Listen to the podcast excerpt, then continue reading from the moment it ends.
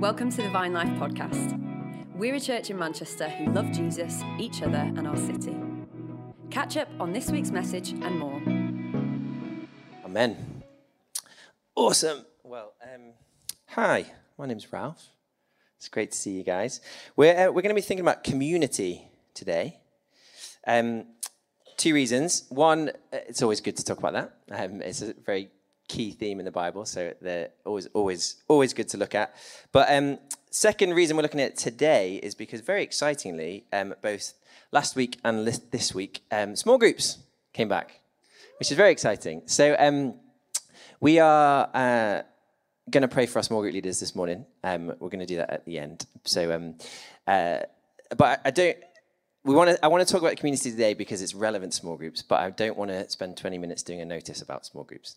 Um, safe to say, uh, we, the reason we have them is because we think they're amazing and we would love every single person in church to be part of one. Um, and so uh, we have we have uh, eight amazing small groups. Uh, we're looking to add more. So uh, when we pray for the leaders at the end, hopefully you'll find some people you can connect with. But um, if you want to come talk to me about how maybe you could be part of leading a small group, or um, if you would like to connect with one that um, maybe is a bit uh, different in terms of location and timing, then um, all the info I can get with regard to that helps me um, make them good for you guys. So um, we're going to do that at the end.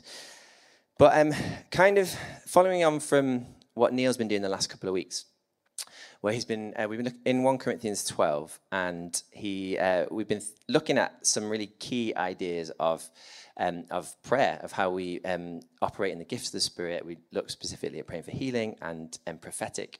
And part of that is kind of responding to a sense that we had in the summer about God wanting to um, kind of turn over some pots in our gardens. Recognize there's some things about who we are that maybe for whatever reason have just kind of been knocked to the side.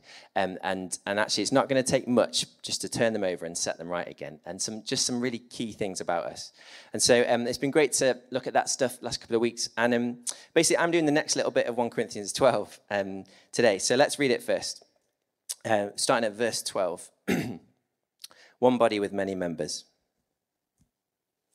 For just as the body is one, and has many members, and all the members of the body, though many, are one body, so it is with Christ. For in one spirit we were all baptized into one body, Jews or Greeks, slaves or free, and were all made to drink of one spirit. For the body does not consist of one member, but of many. And then it very famously goes on to talk about um, how the different parts work together. But it's just that, that very simple but transformational concept that, that we are one body.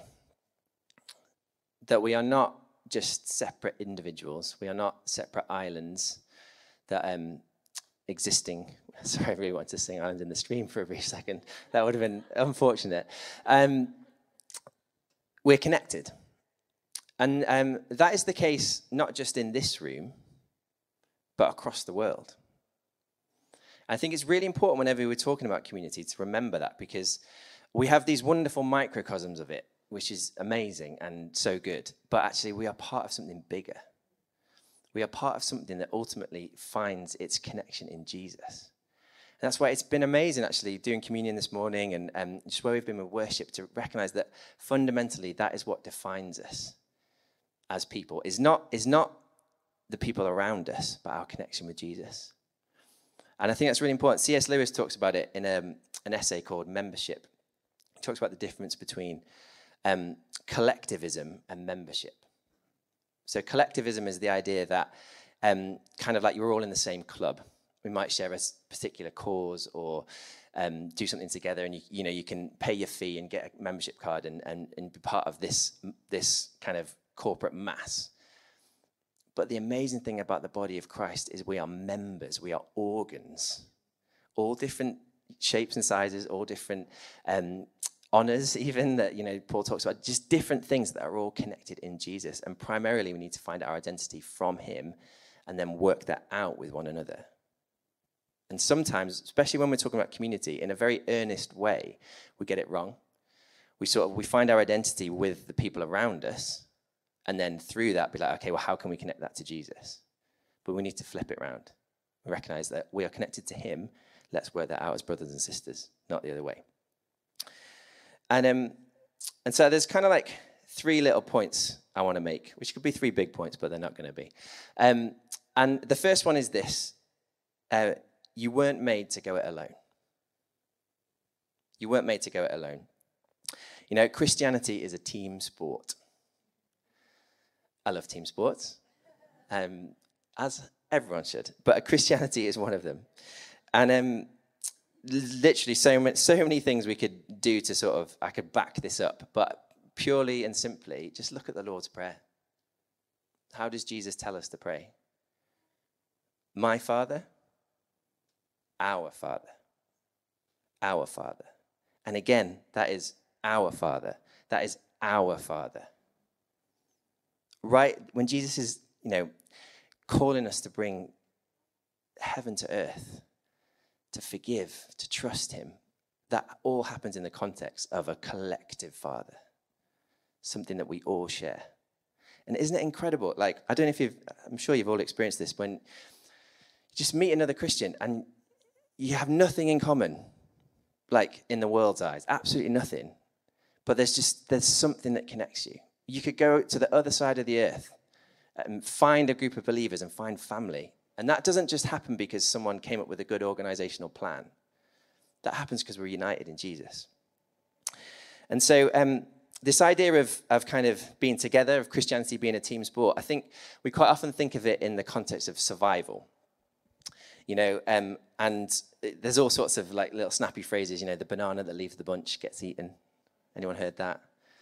Uh, it's quite a good one, actually. I think that's, that's Banning Leaps. It's a good one. Um, the Lone Rangers are Dead Rangers. You heard that one? That's a bit of a classic.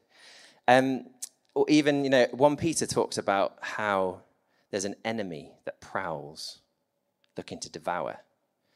And the reality is, you know, um, I might have even used this once, like a proper sort of David Attenborough little clip where there's a little, little limping um, runt that has been separated and then just gets mauled by some animal.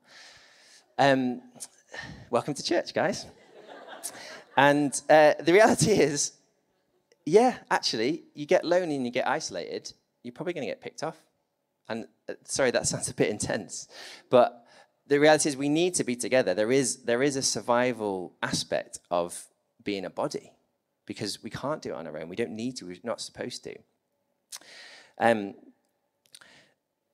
but I think more than that, more than just a case of survival, I think the reason we're supposed to do Christianity together is because if we don't, we will stagnate. If we just exist within our own bubble, me and Jesus, we won't grow. So it's not just survival, it's trying to avoid stagnation, you know, because we, lo- we need other people to love and be loved. We need other people to bump into, to get annoyed by. We need other people to get inspired by, to learn from. We need each other. Know, I, I spoke about this a few weeks ago, but um, the whole essence of Christianity is that, that God became man, that the Word became flesh, that there was an incarnation, that something, um, so, well, Eugene Peterson says, like God moved into the neighborhood. There was a physical arrival of God amongst us. And I don't think we can partake in, in our faith in Christianity if we don't similarly incarnate, we don't become, move into the neighborhood with one another. You know, that's messy. God was born in a stable. Pete Greig talks about Jesus having dirt under his fingernails. Like community and people are messy, but beautiful. And that's, that's what God, that's how God moved towards us. And if we think that we can grow in him independent of doing the same, I think we've missed it. You know, we, we can and we must build ourselves up personally and have a personal relationship with God. But, um, but if we just say to ourselves, well, it's just me and Jesus, then yeah, we're missing it. And I think there's, there's all sorts of reasons why we don't. There's all sorts of reasons, good reasons why, you know, people get hurt. And I, I don't want to oversimplify something that's very complicated. But um, just as I was preparing, I think there's, there's almost like sometimes we just want the, the control and the order that comes with just doing it ourselves. And sometimes actually we we have a fear of rejection. And so it's, it's easier just to keep it to us. But I wonder if between those two poles and everything else within it, we can actually be like, you know what, we need one another. And not just so that we can make it through, so we can survive, but so that we can grow and so that we can be the people collectively that God's called us to be. So you weren't made to go it alone. Um, the second little thing I want to say is um, sorry to find it. Um, is we're not supposed to be in hiding.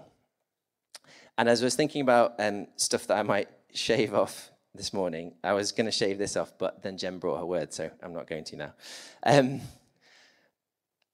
Acts 2 says this The fellowship of the believers, verse 42. And they devoted themselves to the apostles' teaching and the fellowship, to the breaking of bread and prayers. And awe came upon every soul, and many wonders and signs were being done through the apostles. And all who believed were together and had all things in common. And they were selling their possessions and belongings and distributing the proceeds to all as they had need. And day by day, attending the temple together and breaking bread in their homes, they received their food with glad and generous hearts, praising God and having favor with all the people. And the Lord added to their number day by day those who were being saved. This is one of these kind of like um, keystone passages in the New Testament. Like I've spoken about it in this context a couple of times in the last year or so. And um, in particular, because it, it gives us some principles for how we're to relate to one another. So, in any kind of conversation about community, I think we need to come back to Acts 2. Not in a sort of vending machine way, that if we just kind of um, like put in the code that is the Acts 2 model, then God will pop out revival and we'll just get to eat it. Um, but actually, uh, that there's a way of doing community that actually God can use to change the world. Because that's what was going on in Acts. We get this little bit at the end of Acts 2, just after, well, kind of almost like summing up what's happened through Pentecost. The Spirit has been poured out on all flesh. Um, people are coming into the family of God. Like um, the Holy Spirit is, is empowering the growth of the church. And that is happening through this way of being together. And, um, and even just in these few short verses, we get a look at some of the, um, the activity that was the hallmarks of this community. So um, that, you know, the devotion to teaching, the fellowship, breaking of bread, the prayers. We get to see what, what kind of stuff they got up to. And we also get to see the attitude of the people. The fact that um, they were together, that they um, shared everything they have, that they considered um, another's need the same as their own. These kind of things were the, um, basically the kind of the fruit of the outpouring of the Spirit, but also the vehicle that took it from Jerusalem to Judea to the ends of the earth. Saw it spread. And I think it's important because, um, yeah, it's, it's recognizing that actually how we relate to one another matters and makes a difference. And God can use it to pour out his spirit, not just on us, but on the world. And, um, and I think healthy Christian community, part of the reason it exists is for God to use that to extend the kingdom in every area of life. Kind of like what Jen was sharing with her word. You know, that um, the kingdom of God, Jesus said it's to it's gonna be like yeast it's going to be like yeast in the dough. It's going to be pervasive. It's going to get into every nook and cranny. It's going to be so connected that you can't, in the same way you can't separate the yeast out of the dough, you can't separate the kingdom of what God's doing in the world. And so I think when we think about Acts 2, when we think about any kind of like community organization, that we don't just see like a blueprint for small groups, for example, but we actually see what could happen if we as believers embody these things and take them out um, amongst ourselves and also into the world. Um, I'm going to do this bit. So, I love Narnia. Um, I'm just going to read this. Um, no, we don't have time. Um, okay, okay, okay. Right, I'm going to read some Narnia. Yay! So, um, this is from Prince Caspian. And um, so what's going on is the Pevensies, who are like the kids in the story, um, who have discovered Narnia. Narnia is like an allegory for the kingdom of God, although not if you ask C.S. Lewis. Um, And uh, they've come back many th- hundreds of years later, and there's a new king. There's like a tyrant king, um, and there's just like a little kind of murmuring of revolution. Like there's a guy called Caspian, who is the true heir to the throne, and he's just kind of fled away from captivity, and he's he's just found this kind of collection of people that are still true to the old ways, the old Narnians as they call themselves, um, and they're having this like war council. Um, and uh, they get to this point where, where a centaur appears, who is this kind of big, strong, um, important figure that uh, kind of emerges as a prophet. And then, uh, so I'm just going to read what he says. Um, Long live the king, he cried. This is Glenstorm. I and my sons are ready for war. When is the battle to be joined? Up till now, neither Caspian nor the others had really been thinking of a war. They had some vague idea, perhaps, of an occasional raid on some human farmstead, or of attacking a party of hunters if it ventured too far into these southern wilds. But in the main, they had thought only of living to themselves in woods and caves and building up an attempt at old Narnia in hiding. In the main, they had thought only of living to themselves in woods and caves and building up an attempt at old Narnia in hiding. As soon as Glenstorm had spoken, everyone felt much more serious. Do you mean a real war to drive Miraz out of Narnia? asked Caspian. What else? said the centaur. Why else does your majesty go clad in mail and girt with sword? Is it possible? Glenstorm, said the badger. The time is ripe, said Glenstorm. I watch the skies, badger, for it is mine to watch, as it is yours to remember. The hour has struck. Our council at the dancing lawn must be a council of war. He spoke in such a voice that neither Caspian nor the others hesitated for a moment.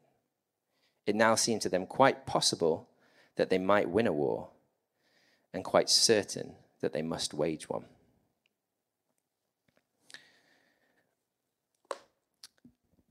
And I love that because I can feel that pull that those guys they just they just rediscovered each other after hundreds of years. And the temptation would have been just, oh, let's just do our thing in hiding. Let's remember the old days. Let's have a nice time together. Let's do our dances, eat our meals. But there is just like, and I love that sort of when um, when Glenstorm says, like Caspian, why are you walking around with a sword if you're not planning on using it? So I think for us, like, we can pour so much energy into thinking about how we do church, how we do community, how we do whatever we do. But I guess the question I want to ask us is, is are we planning to do anything about it? Not, I'm not suggesting that we need to wage war on culture or anything like that. that that's just a, just a picture in the story. But that sense of these things that you've got, like for Caspian, it was the sword. Like, what are they? What are they there for? Is it just pretend? Is it just to make yourself feel good? Is it what is it? And I think ultimately it's it's not a this isn't a kind of like beating around the head for evangelism. It's actually a call to integrity. And what I mean by integrity is every single part of us moving in the same direction. Doesn't mean we're perfect, doesn't mean we get everything right all the time. Doesn't mean we haven't got loads to learn, but there's every part of our being that is pointed in the same direction. So when it comes to community, we haven't got this divide of church stuff, life stuff, work stuff, whatever. But there's us as humans that God has made. And so coming back to that idea of, um, you know, I think part of the point of godly community is to usher in the kingdom of God into every nook and cranny. Is that that isn't magic in the air. The kingdom of God isn't this isn't magic. It's people. It's on you and it's on me. And actually, there's, there will be a pull to hide. But actually, why are you walking around with a sword if you're not prepared to use it? Why are we doing this? You know, getting good at conflict, getting good at cheering each other on, getting the prophetic, learning how to pray for healing. Why are we doing that if we're not going to use it? And that, that's not even just out there, it's even within here. Like, can we be the guy that says, hey, let's pray about that? Actually, what's God's been saying to you this week? And not just being like, well, I'll talk about that when I get to small group. I'll talk about that on Sunday. We can, even within our Christian bubble, we can hide from one another. But I feel like part of what God wants to do today is call us out of that. Okay, third thing.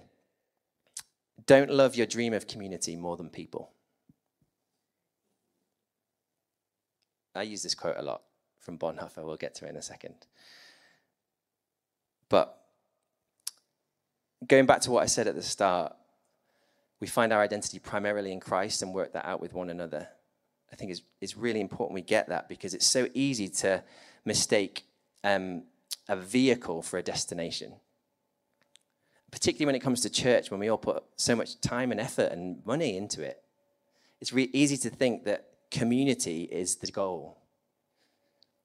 But Jesus is the goal, his kingdom is the goal. Community is part of how we get there. And so it, it's just easy to get those muddled up. And in Genesis 11, we have the story of the Tower of Babel. I'm not going to read it out, but it's quite famous. And um, it's just the idea that there was a group of people that were wanted to establish themselves, wanted to do something. And so, in their pride, they decided that the way they would do that, uh, within the context of their faith, was to build this big tower up to the heavens so that everyone would say, Wow, aren't they amazing? There was like, um, and they did it like to reach God. So it was within the context of their faith. But actually, what happened was God saw that and he saw their pride and actually saw the danger in that. Um, and he scattered them. And actually, that, um, that is part of kind of, uh, it's an interesting take from Genesis in terms of how we have different languages in the world. But it's this idea that um, there, was, there was a pride within humanity to make something that made ourselves look so good that people would be like, wow, aren't they amazing? Let's think they're great. Interestingly, at Acts, that kind of gets reversed as the Spirit gets poured out and, and language is used to unify people from different tongues into the same space. But it's the idea that actually what the, what the guys in Genesis 11 were trying to do, actually, ultimately, they were trying to protect themselves, but it had the opposite effect. And so sometimes in our pursuit of Christian utopia, of doing things amazingly well in really good for really good reasons, we actually trample one another. And we actually destroy the very thing that we want to build. Dietrich Bonhoeffer from Life Together. Those who love their dream of a Christian community more than they love the Christian community itself become destroyers of that Christian community, even though their personal intentions may be ever so honest, earnest, and sacrificial. Like, if our dream is just to have amazing small groups or to have an amazing whatever program, thing, Sunday morning, we'll end up crushing one another in the pursuit of it because we're supposed to pursue Jesus. And so, but if we can learn to value one another and love one another and give our lives to one another, I think God can do something amazing within community. My experience of this church as an 18 year old and since is an amazing community. So I'm, I'm, I have been so blessed and so covered and invested in and supported because of you guys, because of the hundreds of people that have come and gone through our family over 15 plus years. So community is vital, it is so important, but it's not the goal. It's a natural expression of how we follow Jesus together. And so uh, it's just, I think we could apply this to anything, but it's like, just don't love your dream more than people, whatever it is. And then um, just even in worship, like, I was thinking, like, just, just say sorry if you've been hurt by dreams, whether within church or elsewhere, like actually where people have felt crushed because of trying to get to some nebulous destination. And so, actually, I just want you to know that God sees you and has healing for you, for all of us. And that, do you know what? We're probably going to get it wrong in our own in our own ways as we go and bump up with one another. But if we can just come back to that idea that that we don't love the Christian community more than we love the people itself, that is going to stand us in good stead. don't love church more than people. Hope you enjoyed today's message. If you want to find out more, head to our website, vinelife.co.uk, or follow us on Instagram. God bless and see you soon.